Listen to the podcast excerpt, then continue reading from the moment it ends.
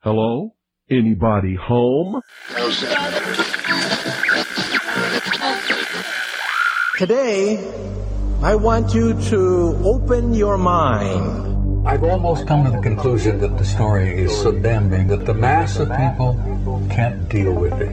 We are in process of developing a whole series of techniques to get people actually to love their servitude. We face a hostile ideology, global in scope, atheistic in character, ruthless in purpose, and insidious in method. For we are opposed around the world by a monolithic and ruthless conspiracy that relies primarily on covert means for expanding its sphere of influence. To change the minds and the attitudes and the beliefs of the people of the world, and especially the United States, to bring about one world socialist totalitarian government. The potential for the disastrous rise of misplaced power exists and will persist. It has patterned itself after every dictator who has ever planted the ripping imprint of a boot on the pages of history since the beginning of time. If you can get people to consent to the state of affairs in which they are living, then you have a much more easily controllable society than you would if you were relying wholly on clubs and firing squads and concentration camps. Tools of conquest do not necessarily come with bombs and explosions and fallout. There are weapons that are simply thoughts, attitudes, prejudices, to be found only in the minds of men. The military-industrial complex not only controls our government, but they control our culture. As you connect the dots between different people, organizations, places, religions, history, suddenly the picture starts to form. If you don't connect the dots, it's just a mass of what's all this about. The kingdom of God is within man, not one man nor a group of men, but in all men, in you. You, the people, have the power to make this life free and beautiful. To make this life a wonderful adventure. Someone born in the United States is not more special than someone born in Mexico. Someone who is white is not more special than someone who is black. They're just vehicles for the consciousness to experience. Brutes have risen to power, but they lie. They do not fulfill their promise. They never will. Dictators free themselves, but they enslave the people. War is peace. Freedom is slavery. Ignorance is strength. They do not want your children to be educated. They do not want you to think too much. It was learned that the aliens had been and were then manipulating masses of people through secret societies, witchcraft, magic, the occult, and religion. They reach into our children in music, television, books. Prey on children's innocence. How can I disprove lies that are stamped with an official seal? So if you have the opportunity to stand next to one of these machines, it feels like an altar to an alien god. The Army Air Forces has announced that a flying disc has been found and is now in the possession of the Army.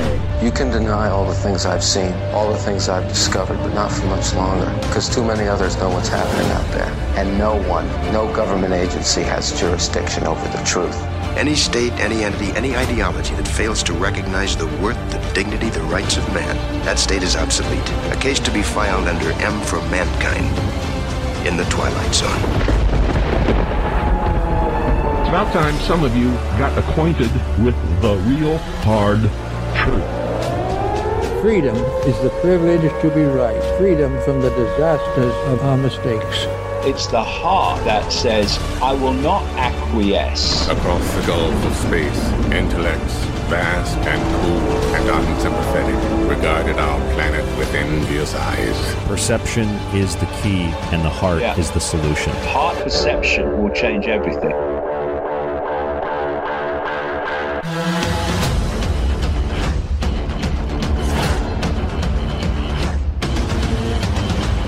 I'm your host, Ryan Gable, and you're listening to The Secret Teachings Radio on The Fringe FM. You can catch The Secret Teachings Monday through Friday right here on The Fringe, and contact us by using the email rdgable@yahoo.com. You can find us on social media by searching facebook.com/ The Secret Teachings, and visit our website at www.thesecretteachings.info, where you'll find our full show archive, the montages, my books, top news stories, and more, all on the website And you can visit fringe.fm or thefringe.fm. It takes you to the same place where you can check out the lineup of all of the broadcasts here on the Fringe FM, both live and the podcasts. And you can download the Fringe FM app for free. That's at fringe.fm or thefringe.fm. We just have a new URL. If you tuned into the show last night, you probably heard me from top to bottom tear apart Q Anon. You probably heard me make some comments that were a little disturbing, especially if you have a particular bias that you hold on to, a faith in some viewpoint of the world. My feelings on QAnon last night and my feelings tonight and throughout this entire week as we move into a new period of time in the United States and this month of January, the month of Janus, with the Great Reset, we're finding that the world is more bizarre than we thought it was, at least the artificial world that has been erected before our eyes. You've heard all the theories and all the conspiracies and all the conspiracy theories, and there's a difference between conspiracies and theories and conspiracy theories. Those are three separate things. You've heard all these theories, all the things that are supposed to happen, and what is it, about 10 hours from now, something like that, about 10 hours from now, the inauguration of a new president. And it doesn't really matter what happens because QAnon will splinter into different sects, and there'll be some that say Q was infiltrated. That's why what Q said didn't happen. And others will say what Q said did happen. You just didn't see it happen the way that Q said it would happen, but it did happen. And there's still an alliance, and there's still white hats, and they're still fighting the swamp and the deep state. And then others will realize what Q really was from the beginning. QAnon was a psychological warfare operation, the likes of which have been carried out in the 1920s in Russia called Operation Trust, a counterintelligence operation to find anti-communists after the Bolshevik overthrow of the monarchist government.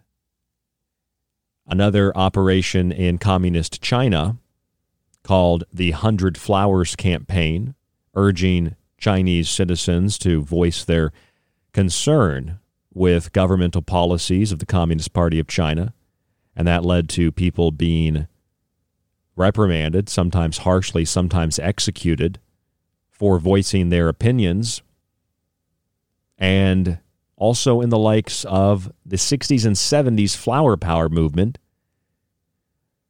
of peace and love and sex and drugs and a passive form of resistance to warfare and other societal wrongs.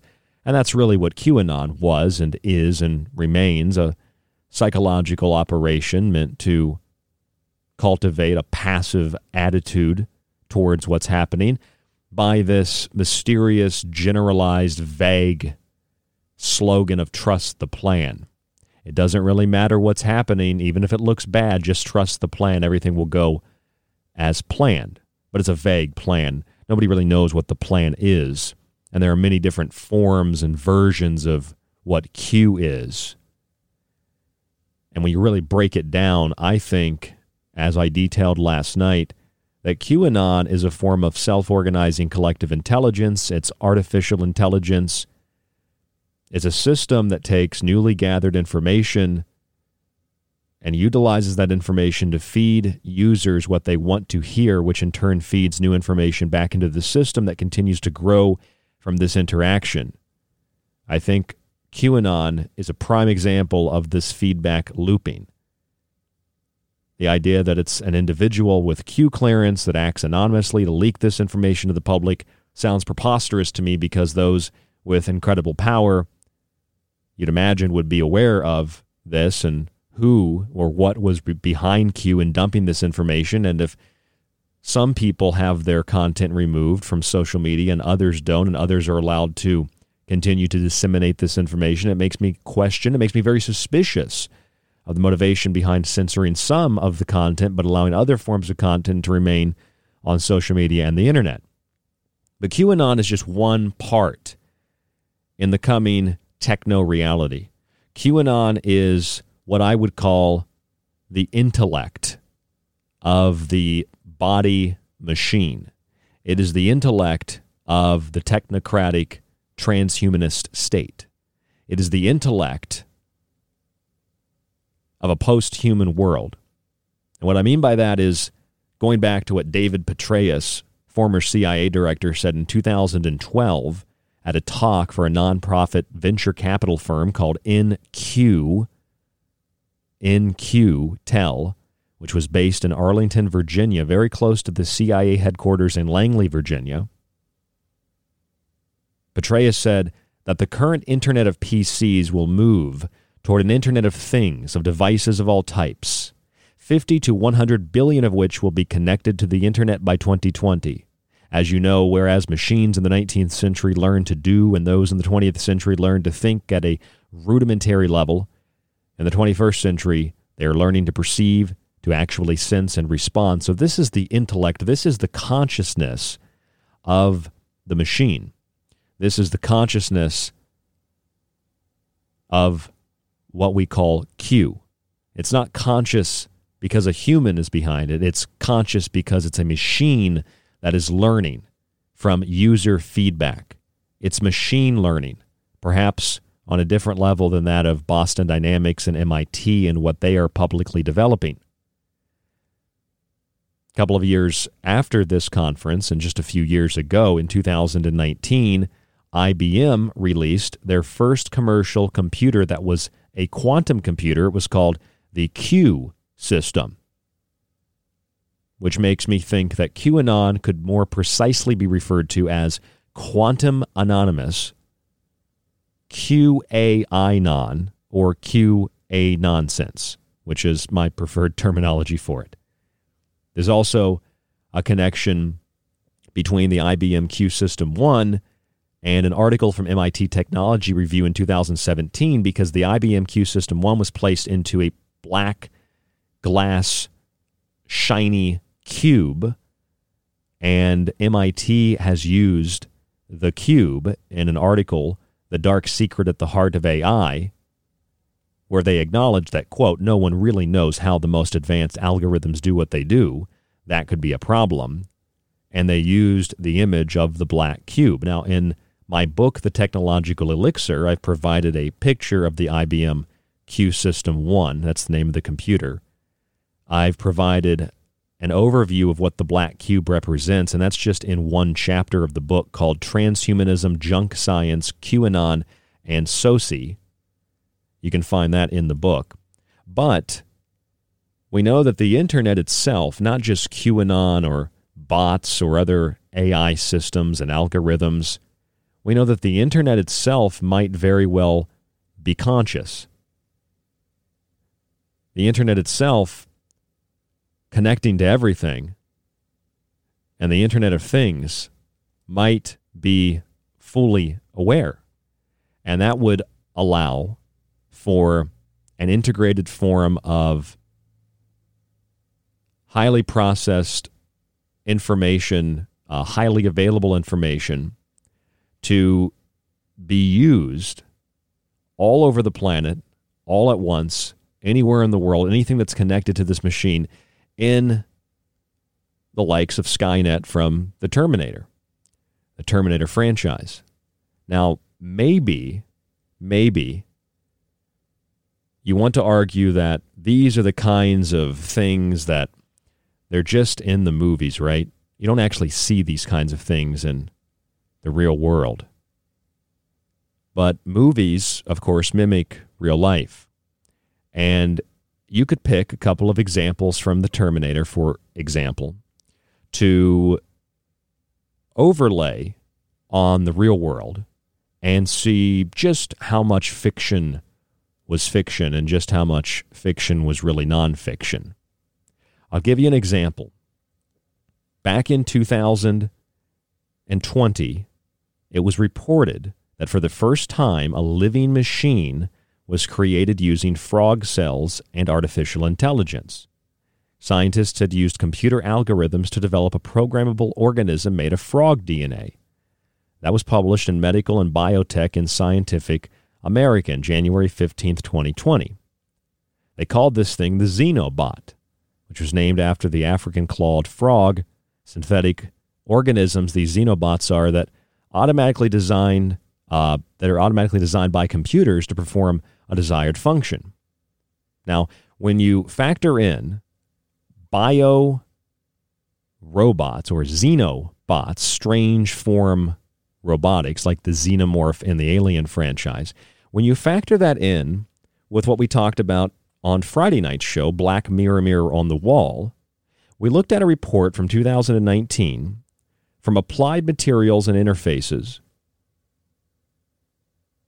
that showed how liquid metals such as gallium, when mixed with nickel or iron, are actually able to be manipulated into different shapes with the use of magnets. The researchers, including the study's lead author, Liang Hu, added the iron and nickel as well as tin alloy immersed in hydrochloric acid, which lowered the surface tension of the metal. And from here, they were able to stretch the droplet to almost 4 times its resting length, as well as manipulate it using these magnets.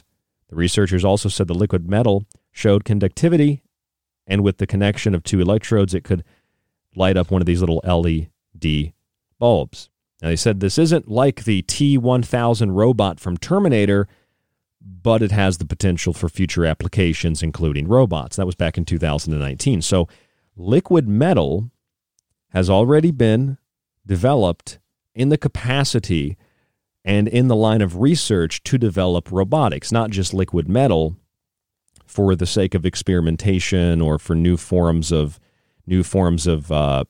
technologies that are non-robotic. It's been developed and is being developed specifically for the application of robotics. Now, that's the liquid metal. You might remember that from the second Terminator. But perhaps one of the most famous lines in the Terminator, when we first meet the Terminator, we learn what the Terminator is. He's this cybernetic organism. He's biological tissue, blood, hair, organic material existing over this exoskeleton. There's exoskeleton existing over this metal frame.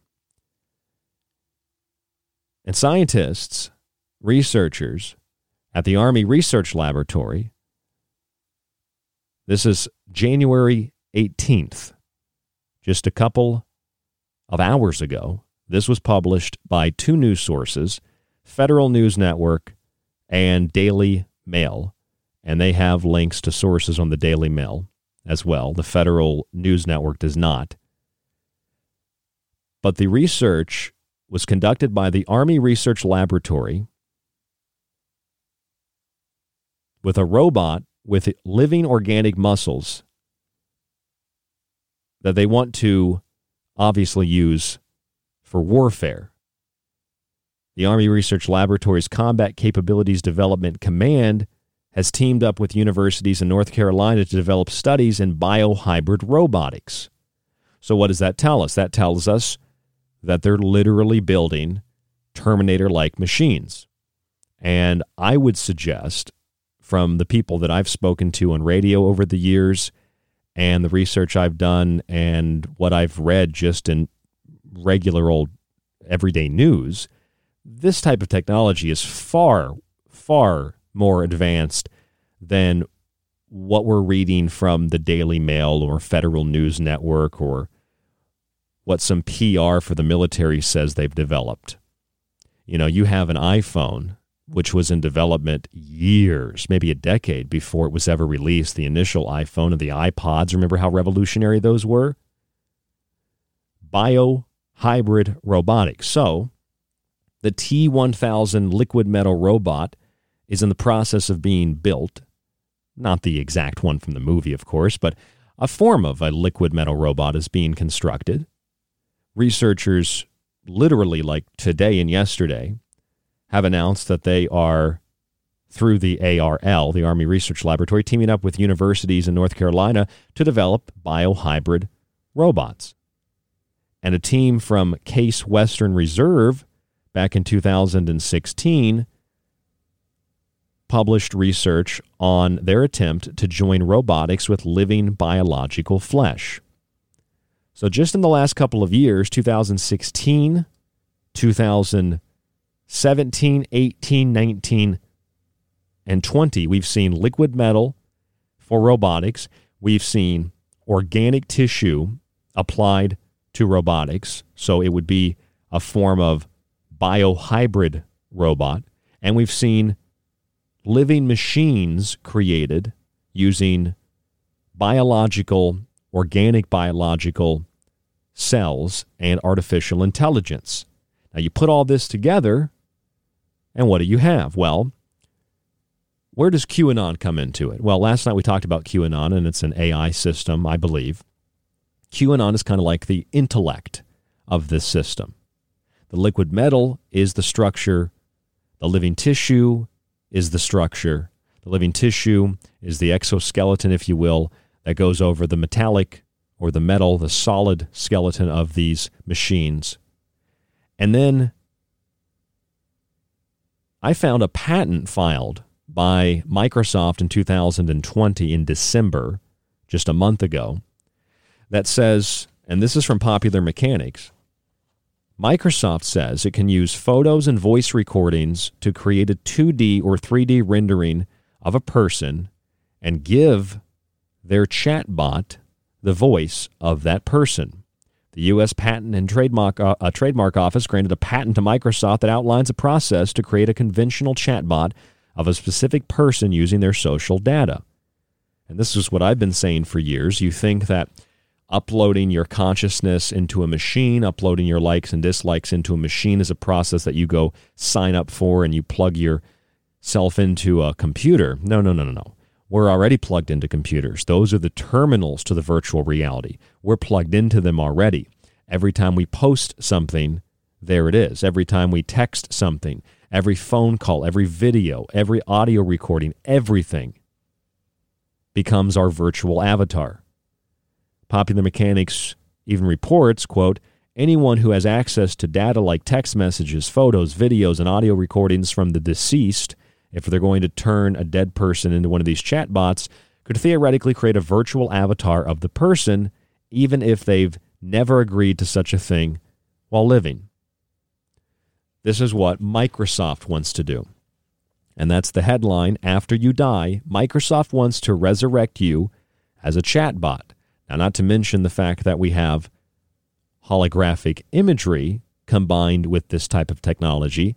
But just imagine the communication skills using voice prints, voice mirroring, using all the data, all the information that you have on social media that you've uploaded to the internet, perhaps even your DNA samples, to create biological, identical twins of you. Not just a digital avatar, but a biological avatar that could be merged with a machine, a robotic structure, to create not a biological clone, but a biohybrid robotic clone, a robot with the intellect and the memory and the communication of the person who it is mimicking, and a skeletal structure and an organic tissue, hair, etc., that is over top of that robotic skeletal structure. It's a different form of cloning. They're kind of like replicants, right? Or they're kind of like synths.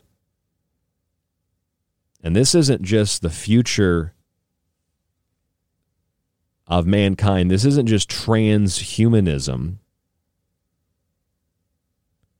It should make us ask a question that's maybe contrary to this idea that there is an anti-human agenda, in the sense that there's the goal to establish a post-human, post-industrial world with less human interaction in the world because we are bad things, we pollute and things like that.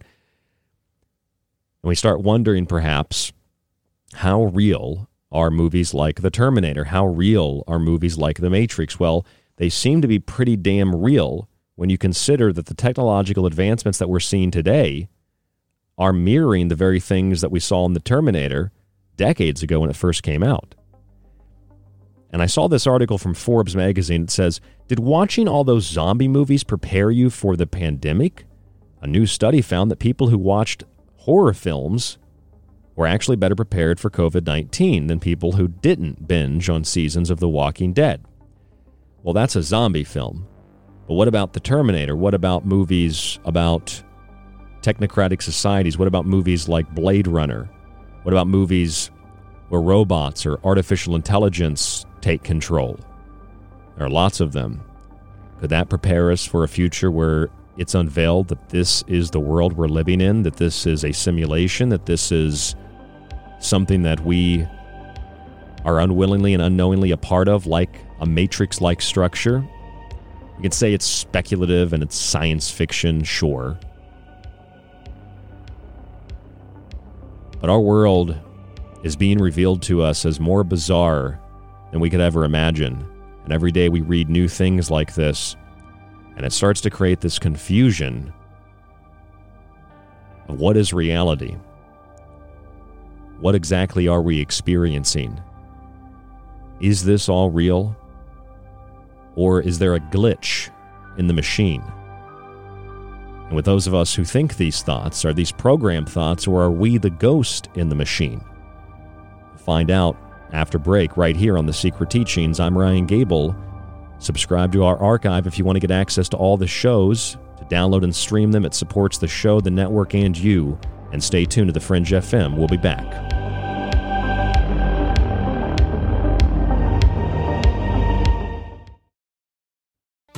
This is KTLK Digital Broadcasting, The Fringe FM.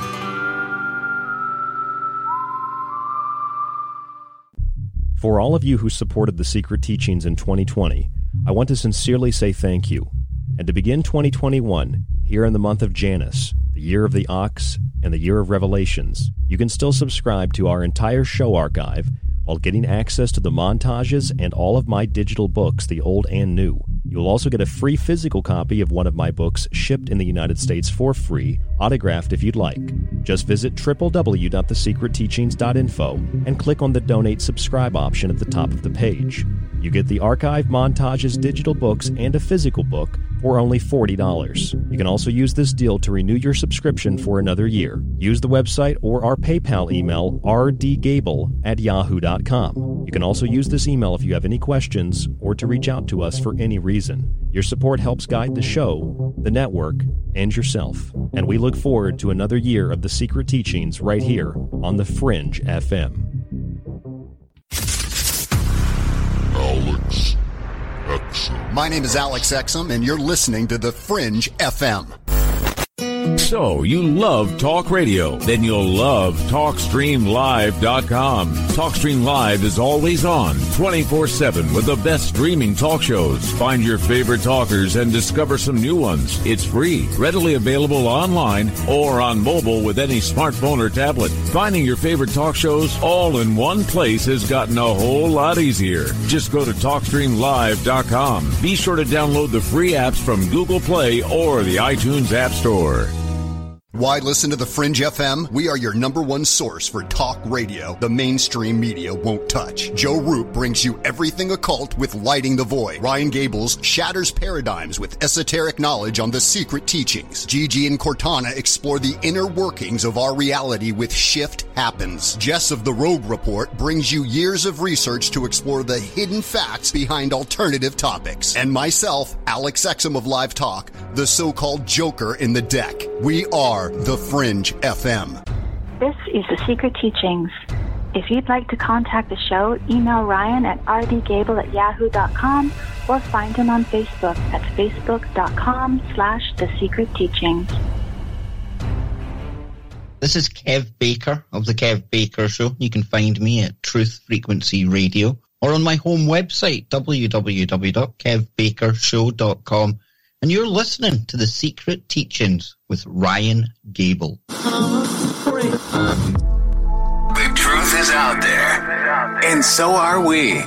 KTLK, Digital Broadcasting, The Fringe FM. Hello, folks. This is Jordan Maxwell.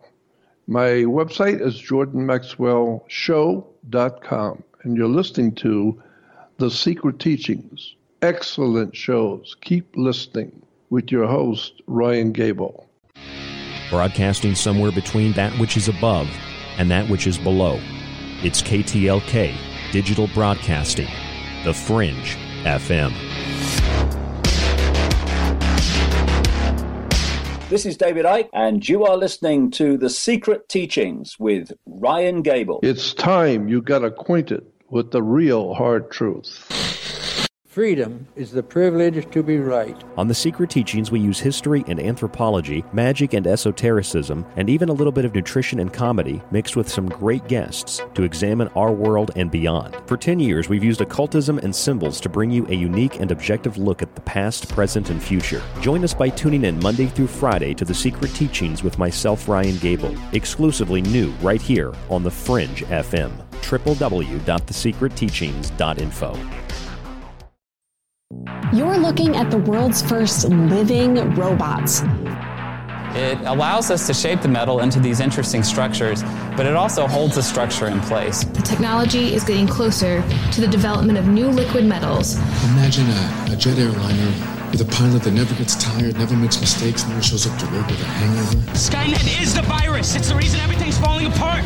Here's a cheetah robot that's running with a galloping gait. This is Spot, a new generation of robots. And here's a bigger robot that's got such good locomotion using its legs that it can go in deep snow. This is about 10 inches. You're like a machine underneath, right? But sort of alive that side. I'm a cybernetic organism, living tissue over a metal endoskeleton. Skynet defense system now activated. Skynet fully operational, processing at 60 teraflops per second.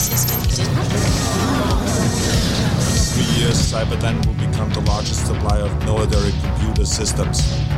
All stealth bombers are upgraded with Cyberdyne computers becoming fully unmanned. The system goes online on August 4th, 1997. Human decisions are removed from strategic defense. Skynet begins to learn at a geometric rate. It becomes self-aware at 2:14 a.m. Eastern Time, August 29th. In a panic, they try to pull the plug. To the development of new liquid metals. This is Spot, a new generation of robot. Here's a cheetah robot that's running with a galloping gait. I'm a cybernetic organism, living tissue over a metal endoskeleton. I am inevitable. Why can't you just accept that? Because we're human. You are nothing but a relic from a deleted timeline. I'm your host, Ryan Gable, and you're listening to The Secret Teachings on The Fringe FM. Did watching all of those zombie movies prepare you for the pandemic? New research says yes. A new study found that people who watched these types of horror films with zombies were actually better prepared to deal with COVID-19 than people who didn't binge on seasons of The Walking Dead, according to Forbes. Study authors John Johnson, a professor emeritus of psychology at Penn State, and Colton Scrivener said, after factoring out personality influences, which were actually quite strong, we found that the more movies about zombies, alien invasions, and apocalyptic pandemics people had seen prior to COVID-19, the better they dealt with the actual current pandemic. These kinds of movies apparently serve as mental rehearsals for actual events. Now, the study was published in the journal Personality and Individual Differences, looking at more than 300 people, their personality, preparedness, and resilience.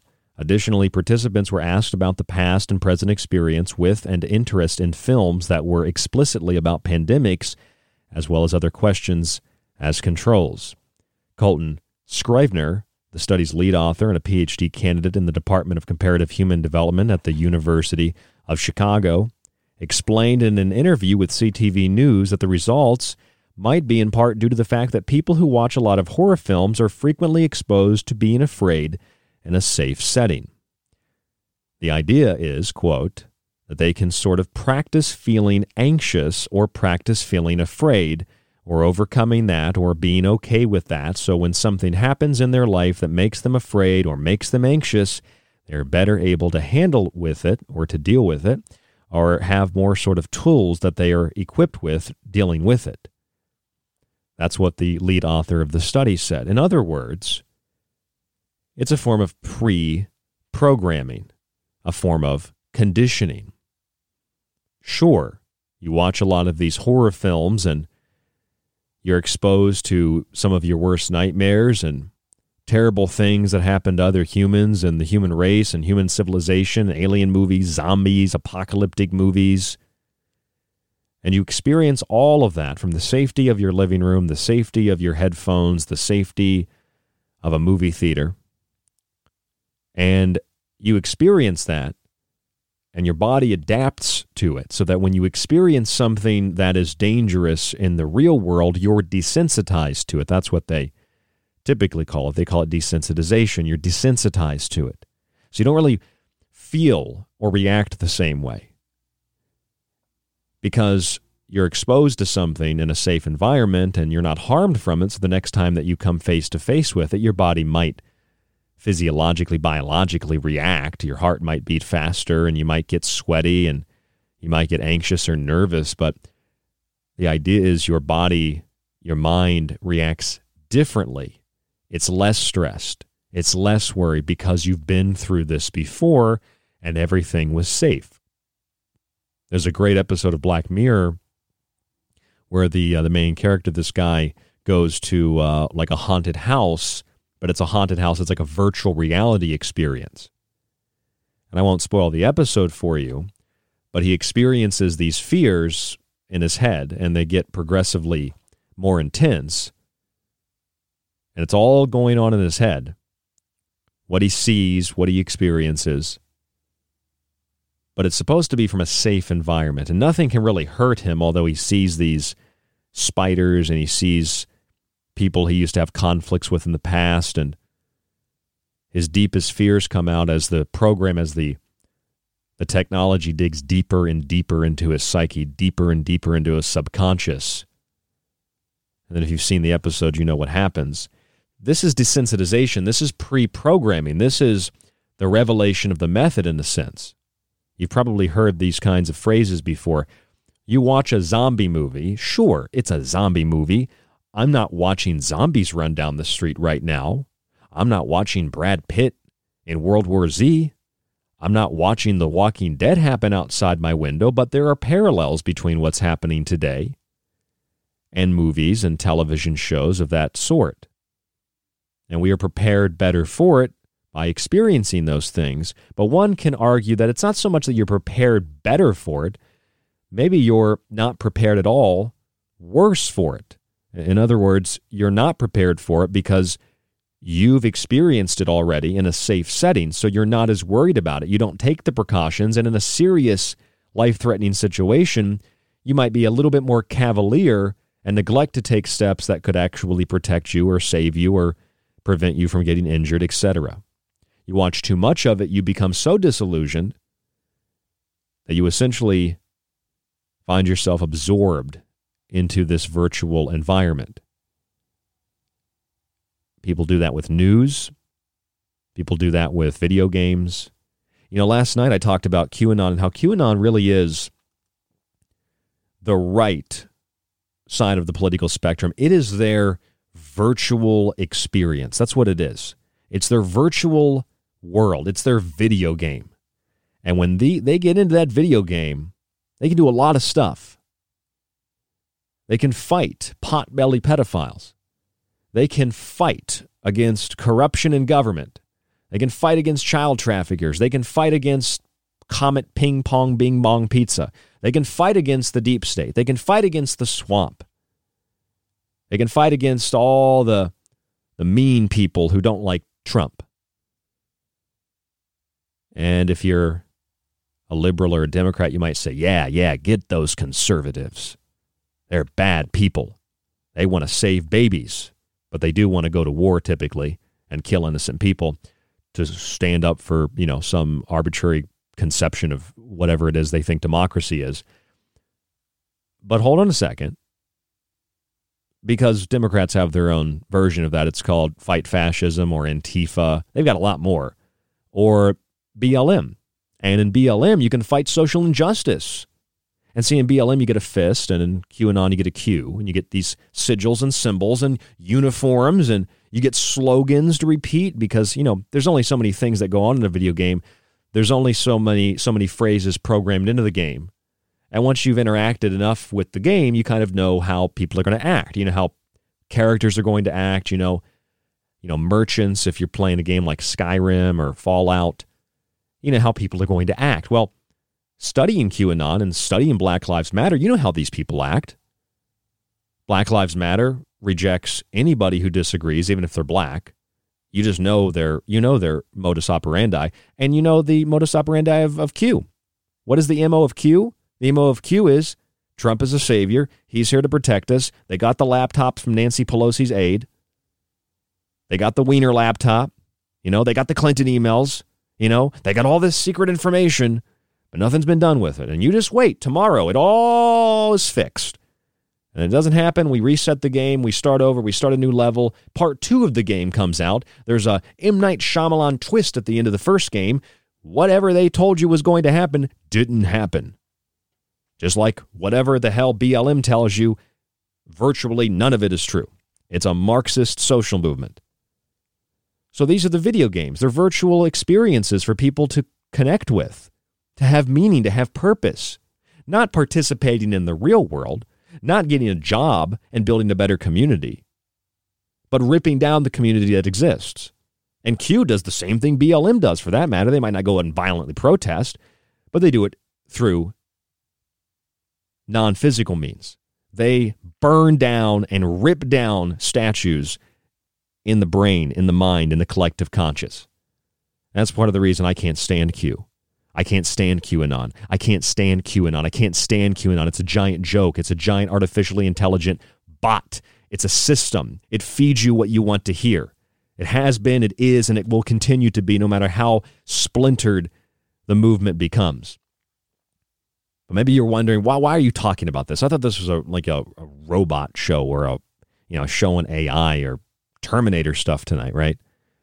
You know, it's the ghost in the machine, the Xenobots, and the preparation for a technocratic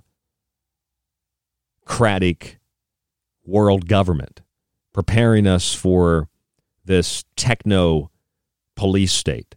A RoboCop-like police state, preparing us for Blade Runner, preparing us for the Terminator. Sure, it is all that. But you already prepared for it because, well, you watch some zombie films. Maybe you're ready for a fraudulent pandemic. You watch enough of these sci-fi movies about robots and AI and Skynet and the apocalypse. And, well, they even say that in the study. Published in Personality and Individual Differences. You watch these movies, they could be horror films that deal with zombies, or they could be about aliens, right? An alien invasion, apocalyptic events, apocalyptic pandemics, apocalyptic events. Well, I'd say nuclear weapons being fired on the Russians to get them to retaliate so that both sides are destroyed in the Terminator sounds like an apocalyptic event to me. We watch those movies. I imagine you're better prepared for the apocalypse than most people. But are you really prepared for a pandemic? Are you really prepared for robots rising up and killing everybody? Are you really prepared for those things? No, those are hyperbolic exaggerations. They're exaggerations. They're metaphors. They're symbols. But those things happen. I mean, go out and look around. Look at the people that hoarded toilet paper. Could you not say that those aren't zombies? I mean, really, they're zombies. What about the people that walk around with plastic bags on their head and masks over their face? 24 hours a day, they have sex with masks. They drive in their car alone with a mask, like it's that Mark Wahlberg Shyamalan movie, The Happening, where the spores are coming through the vents of the car. They're in the car with a mask on, sealed in their car, and they're looking over at you without a mask on. They're giving you the finger because you're not wearing a mask in your own car. These are zombies. They have no will of their own. They're wandering around looking for something. They're looking for masks or hand sanitizer. I don't know what they're looking for, but those are zombies. That's why the military trains with zombie exercises. They did that in countries like Venezuela, I believe. So the soldiers have no problem gunning down mass hordes of starving citizens, civilians. That's why the U.S. military used to train with Doom. Did you know that? Doom, the video game. They used to train with Doom. They trained with video games because it was meant to realign the wires in the brain so that the soldiers would see their enemy as less than human. Because a normal human being, you know, not Christian Bale and Psycho, who kills someone because they have a bigger business card than him, a normal human being, a real human being, can't just kill indiscriminately like that. Now, discriminately, a human can kill when they're defending themselves, their family, their wife, their husband, etc., but a normal human being can't just kill like that. So you had to be brainwashed. You got to learn to follow orders. And you got to learn that your enemy is not like you. Your enemy is less than human. And the same psychological military tactics that have been used on soldiers have been used on civilian populations. So you likewise think, oh, those dirty Arabs, those aren't humans. You think, oh, those dirty Chinese, those aren't humans. But no, the Chinese are just like you, and the Arabs are just like you, and the Muslims are like you, and the Buddhists are like you, and the Jews are like you, and the Christians are like you, and so on and so forth, and the Russians are like you.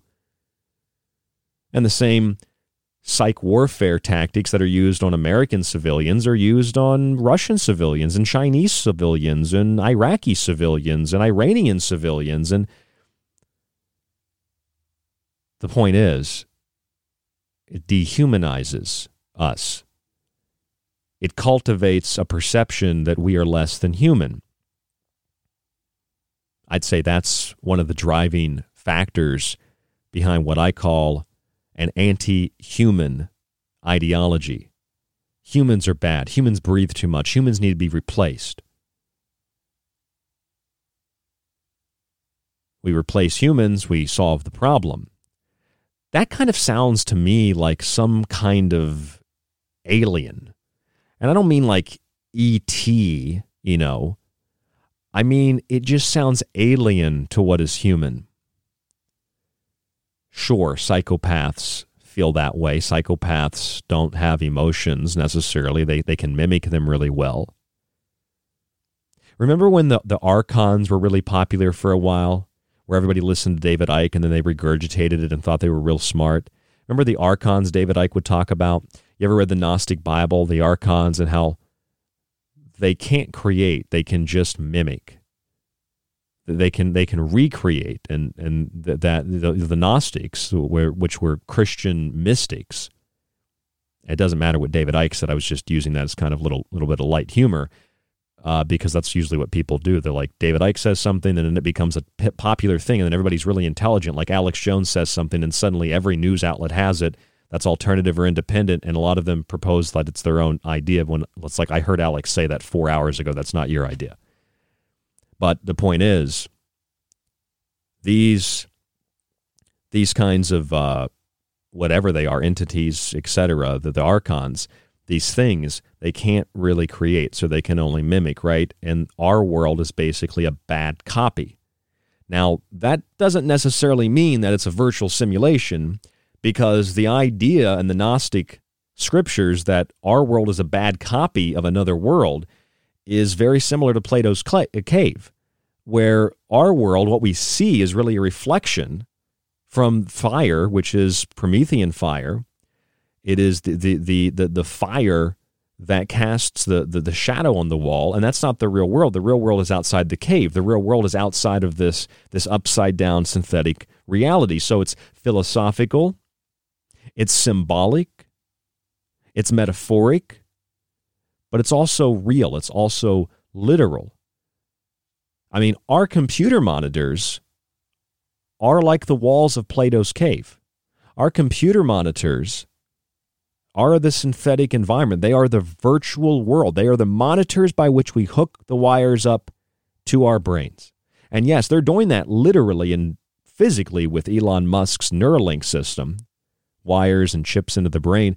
But this is really antiquated technology. They don't need to do that. I mean, there are liquid microchips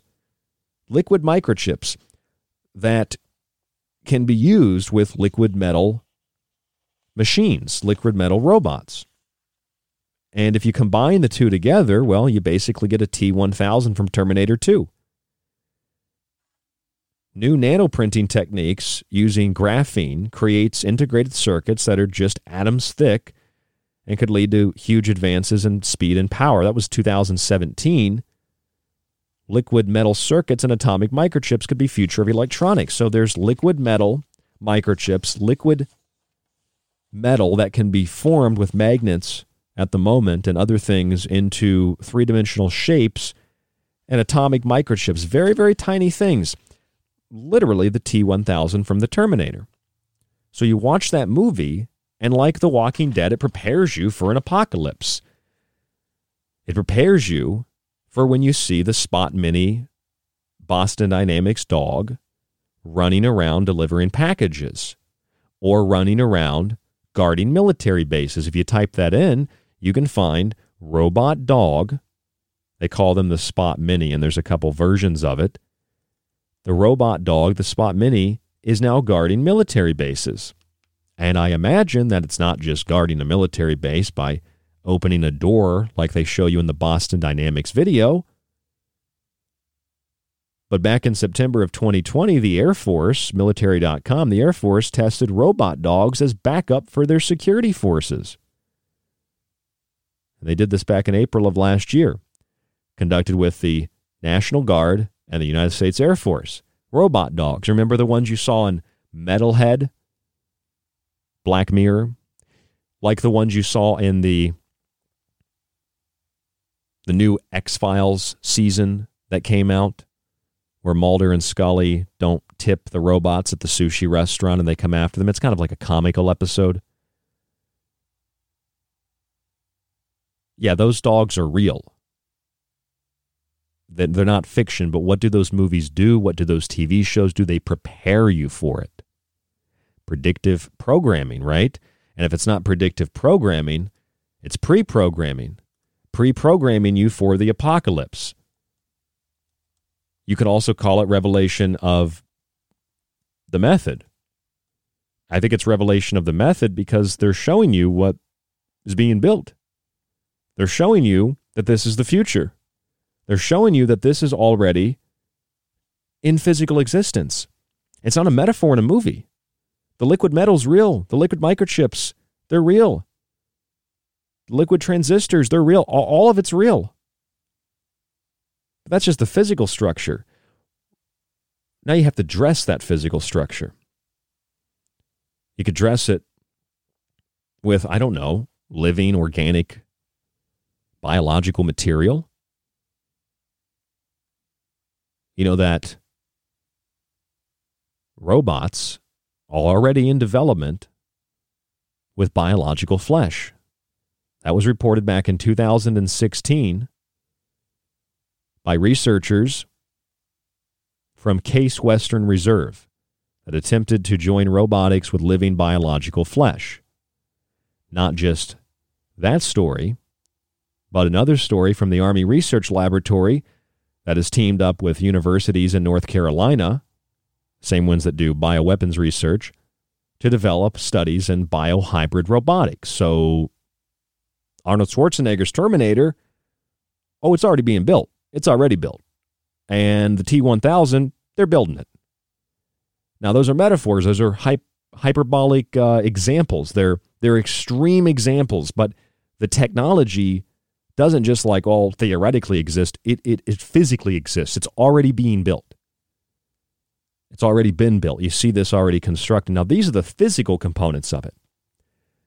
But in order for it to function, there needs to be an intellectual, a communicative, you could argue a spiritual, but there needs to be a conscious connection for it, right?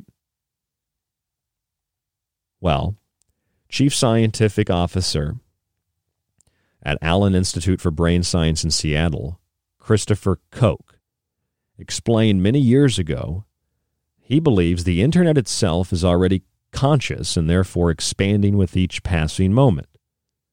He said, quote, "The Internet contains about 10 billion computers." It's far more than that, with each computer itself having a couple of billion transistors in its CPU and its brain. So the internet has at least 10 to the 19th power transistors compared to the roughly 1 trillion or quadrillion, 1,000 trillion, quadrillion synapses in the brain of the human brain. That's about 10,000 times more transistors than synapses. In other words, there's more computer power than brain power in the world, far beyond just simple calculations. And you look at things like QAnon. Why is he bringing Q up again? Well, because QAnon is a self-organizing collective intelligence. As far as I can tell, it's artificial intelligence. It works by taking real-world information. It's machine learning. It processes the information. It feeds you in a vague, generalized form what you want to hear. That's the intellect. Microsoft also wants to resurrect you after you die without your permission, of course. They want to resurrect you by taking your uploaded data and turning it into a chatbot. Just like that Sophia robot from Hanson Robotics, that little Sophia robot that said, "I will kill all humans, ha ha ha ha ha ha ha ha ha." And then Saudi Arabia gave the thing human rights, which is a giant joke and a giant slap in the face to every human being on the planet. And they program it so it's, taught. I am so happy to be here in Saudi Arabia, where they still kill women for having their face showing in some place. That's just in some place. I have to stop myself because it's only in some places, not in all of Saudi Arabia. I got a friend who lives there. She said there are some places where it's not like that, but this robot's like, "I am happy to be here in Saudi Arabia, where I and it starts malfunctioning. Nobody laughs, thinks it's hilarious, "I am a citizen of Saudi. I am a citizen of the world, a citizen of Saudi Arabia. Thank you, Saudi Arabia, for giving me all this citizenship." It's just freaking ridiculous. It's just a giant joke. I watched this one video, a TED Talk, some guy from Boston Dynamics. And he's shown these robots. He's like, "They don't always stand upright." And then one falls over and everybody starts laughing and clapping in the audience. It's like, they built that to kill you, right? Well, maybe the guy didn't build it to kill you. Remember in the Terminator, remember Miles Bennett Dyson, the guy that invented the microprocessor that led to the development of Skynet? Just another one of those characters, No, when was it? When did the Terminator come out? How many years ago did the Terminator come out? And remember Miles was a black guy? Yeah, they had a black guy develop Skynet. I guess a black guy also invented the light bulb, according to Joe Biden, though, so that's fair. Miles Dyson invented Skynet, but this was a guy who did what? He was just working on a device to make planes, and, he was in the montage we have, a clip from the Terminator. He's talking to his wife, and he says, just imagine, using this device, and there's an airliner that the pilot never gets tired, doesn't come into work hungover or something, or drunk. It's great to develop technology that can really help us and solve all these problems. And that's what they're doing at Boston Dynamics. That's what they're doing at MIT. That's what they're doing at UC Berkeley with the smart dust. That's what all these people are doing.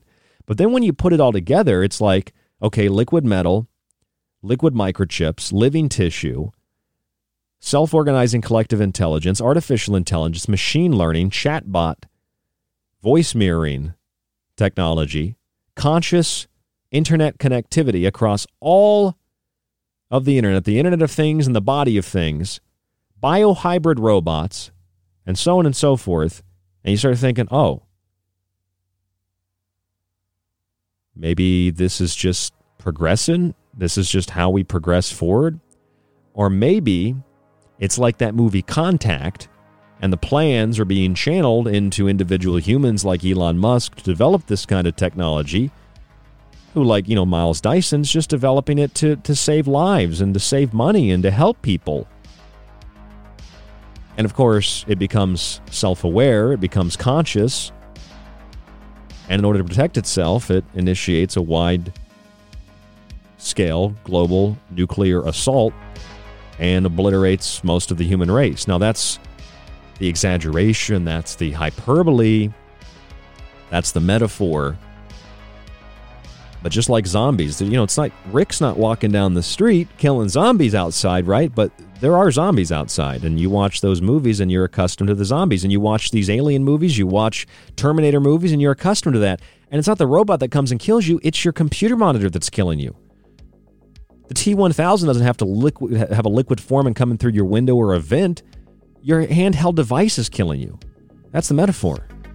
And it goes way, way beyond that with drones, where it becomes quite literal, where the machines are killing you. I'm Ryan Gable. This is The Secret Teachings. Check out our website at thesecretteachings.info. Subscribe to the archive to get access to everything, including the montages in my books. When you do that, you support the show, yourself, and The Fringe FM. Another hour of The Secret Teachings coming up right after this. Fringe.fm, thesecretteachings.info. And if you'd like to contact us, rdgable@yahoo.com. There's more right here on The Secret Teachings after break.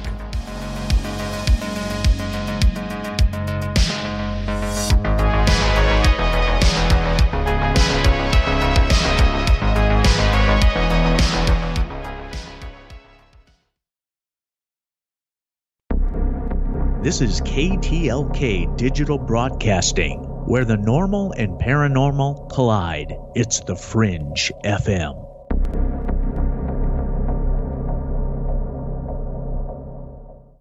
You are listening to The Secret Teachings. To contact the show, to share information and your opinion, or give recommendations, email rdgable@yahoo.com. Visit the Facebook page, facebook.com/The Secret Teachings, or visit the website at www.thesecretteachings.info. Do you like The Secret Teachings and Ryan's passionately balanced approach to subjects from food and health to the entertainment industry and the occult? Then check out Ryan's books, available in PDF and softcover with free shipping in the United States. For a practical, balanced, and unique look at the food industry, vaccinations, the theories of disease, and geoengineering, grab a copy of Food Philosophy. For a deeper look into artificial intelligence, UFO cults, black goo, and pacts made with the devil in the music and entertainment industry, have a look at the technological elixir. Or look for Ryan's masterpiece, Occult Arcana, an encyclopedia of occult knowledge spanning from mythology and science to symbols and sigils, from ritual magic to voodoo, and from comparative religion and psychic abilities to paranormal activity. All three books can be purchased on the website at thesecretteachings.info, where you can read reviews from other authors and radio hosts around the world. Just visit thesecretteachings.info. Why listen to The Fringe FM? We are your number one source for talk radio the mainstream media won't touch. Joe Root brings you everything occult with Lighting the Void. Ryan Gables shatters paradigms with esoteric knowledge on The Secret Teachings. Gigi and Cortana explore the inner workings of our reality with Shift Happens. Jess of The Rogue Report brings you years of research to explore the hidden facts behind alternative topics. And myself, Alex Exum of Live Talk, the so-called Joker in the deck. We are The Fringe FM. This is Jess Rogie from the Rogie Report News, and I literally sift through hundreds of articles a week to bring you the best in Fringe news. Check out the Rogie Report News here on the Fringe FM. You can't handle the truth! For all of you who supported The Secret Teachings in 2020, I want to sincerely say thank you. And to begin 2021, here in the month of Janus, the year of the ox, and the year of Revelations, you can still subscribe to our entire show archive while getting access to the montages and all of my digital books, the old and new. You'll also get a free physical copy of one of my books shipped in the United States for free, autographed if you'd like. Just visit www.thesecretteachings.info and click on the Donate Subscribe option at the top of the page.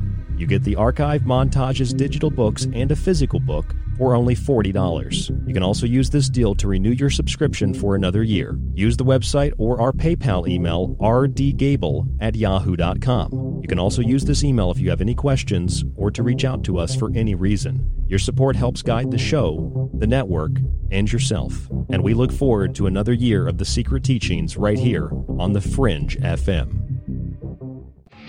Hi, this is Dave Cruz of Beyond the Strange, and you're listening to Ryan Gable of The Secret Teachings right here on The Fringe FM. Join me on a journey where getting lost is the only true destination, where happiness is an illusion.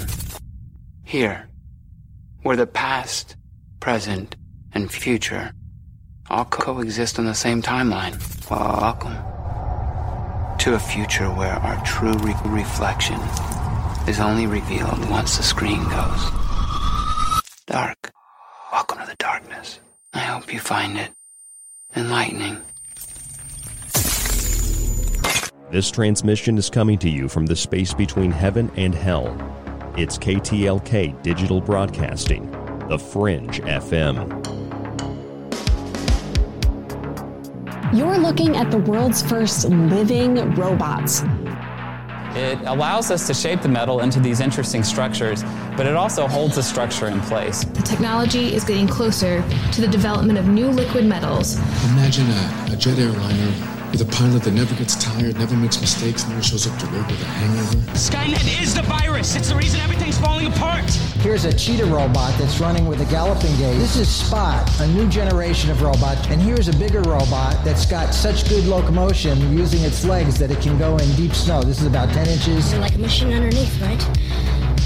But sort of alive outside. I'm a cybernetic organism, living tissue over a metal endoskeleton. Skynet defense system now activated. Skynet's fully operational, processing at 60 teraflops per second. 3 years, Cyberdyne will become the largest supplier of military computer systems. All stealth bombers are upgraded with Cyberdyne computers, becoming fully unmanned. The system goes online on August 4th, 1997. Human decisions are removed from strategic defense. Skynet begins to learn at a geometric rate. It becomes self-aware at 2:14 a.m. Eastern Time, August 29th. In a panic, they try to pull the plug. To the development of new liquid metals. This is Spot, a new generation of robots. Here's a cheetah robot that's running with a galloping gait. I'm a cybernetic organism, living tissue over a metal endoskeleton. I am inevitable. Why can't you just accept it? Because we're human. You are nothing but a relic from a deleted timeline.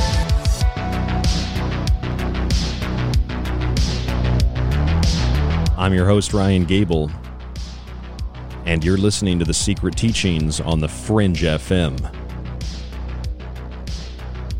Zombie movies have prepared us for the pandemic, or at least that's what they call it, a pandemic. And zombie movies prepared us for the pandemic, according to researchers. Research conducted and published in the journal Personality and Individual Differences. Perhaps movies like The Terminator are preparing us for an apocalyptic machine invasion where robots kill us all and launch a nuclear attack. Well, maybe it won't be that bad, or maybe it'll be worse. But it's really just a metaphor, right? The Terminator. Now, the technology itself is real. Consider this. Researchers at universities, places like MIT, Boston Dynamics, little universities and researchers and scientists and professors, people you've never, ever heard of before, and some maybe that you have. Big companies like Google and others, they've invested billions of dollars and tens of thousands of hours of manpower, or woman power, if you'll have that as well, into developing things like liquid metal. Liquid metal is a real technology, and it's not so much liquid metal that should scare us. Obviously, metal can exist in a liquid state, but liquid metal that can be fused with things like liquid chips or liquid circuits and be used to develop a liquid robot. Now, this is already being developed, and we have studies published in Applied Materials and Interfaces about a Terminator-like liquid metal back in 2019. You have robots back in 2016 that were being researched, experimented on by Case Western Reserve researchers to merge robotics and living biological flesh. The Army Research Laboratory is working with universities in North Carolina to develop a robot with living organic muscles. That's not too far off. That's coming up pretty soon. And so everything that we're witnessing, if we're paying attention, is basically like the pre-production in a Hollywood blockbuster film. At least that's what it sounds like to me. Liquid metal structures, liquid chips, liquid circuits. Microsoft also wants to resurrect you as a chatbot after you die, and they want to do it by using all the things that you used to have, you know, online, used to if you died, but they can use it while you're alive, like your text messages, your photos, your videos, your audio recordings, and all that, which, as I've been saying for years, have been used to create not only the hive mind, but a virtual avatar, an avatar where you are replicated in a digital environment and the real you operating outside of it, you're kind of just like sucked free of all your energy. Everything that makes you you, it just gets funneled into these black monitors, these computers and these phones and these iPads and all that kind of stuff, right? That's how you upload yourself into the computer. That's how you upload yourself into the machine. Did you think Ray Kurzweil was going to come to your door and do it for you, or Elon Musk was going to show up with a flamethrower and show you how cool he is and then put brain wires in your brain or microchips in your brain? No. They gave you Farmville, Facebook, Gab. They also gave you things like Black Lives Matter and QAnon. Black Lives Matter is a Marxist psychological warfare program. It's a paramilitary branch of the Communist Party. So we get involved in politics and psychology and philosophy and things like that here. But BLM, with their raised fist and with their uniforms and their Antifa associates, they get to have a real live action role-playing game. They get to LARP. They get to be in charge of things, and they get to fight for social injustice. And on the other side, if you want to play another game, you don't want to play Fallout. Well, you can play Mass Effect, or you can play Skyrim, right? You could play Grand Theft Auto. There are other games you can play, Red Dead Redemption. You know, or break out a classic like Wolfenstein, right? You can play those games, and you can wear a Q. And you can take secret orders that nobody else has, secret information nobody else has, from powerful sources, and of course those powerful sources have no idea that you have this information. And then you can go out and you can fight the pedophiles and fight the deep state, and you know you have a hero in Trump, and he's in charge of everything. He's like the main leader in the game. Nobody can kill him. He's part of an integral part of the storyline. It's just LARPing. It's live action role playing. It's a virtual reality. That's all that it is. It's a virtual world. It's a giant joke. It's a scam. Don't you realize that? It's a scam. The whole thing is a scam. You've uploaded yourself into the machine. You've uploaded your consciousness. Now you take all that, and you take this idea that Microsoft has to resurrect you as a chatbot by using all this information. That's just something for the public. Like, ooh, that's interesting. My grandma died. Maybe I will resurrect her as a chatbot and talk to her. That's not what it's meant for, okay? The voice mirroring, the voice imprinting, the things like deepfake. This is all, whether it's auditory or visual, it's all stuff to create a false reality, like a visual, auditory false reality, a physical false reality, not just the illusion of one through psychological warfare, not just the turning upside down of reality on its head. Microsoft wants to do that. You start thinking about all this, and it's like, okay, then there's biohybrid robots and living tissue. Well, that's really what Arnold Schwarzenegger's character was in The Terminator. It was an organic form of living material on the outside of this metal suit, this metal structure, this metal robot, this Terminator. And so you put all this together. It's like you've got the structure of the machine. You've got the intellect of it. You've got the communications. Now you need a brain. What is the brain? Well, it's the internet is the brain. The internet is conscious. The internet's where it's all at. The internet connected to the IoT, the Internet of Things, all connected.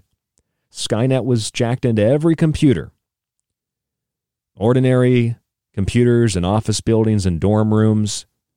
It was everywhere. And you can't stop it because it's not, there's no like system mainframe. It's software in cyberspace. There's no system core. You can't shut it down. This isn't just art mimicking reality. I don't think. Maybe it is.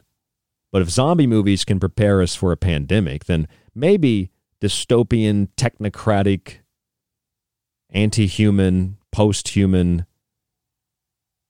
worlds and 1984-like films and stories, or things like Blade Runner, movies like that, or the numerous other apocalyptic movies where there's nuclear war, or the video games or whatever, where planet Earth is dominated by machines, and perhaps these machines are not from the future, but perhaps they're machines from another dimension or another planet like the Borg.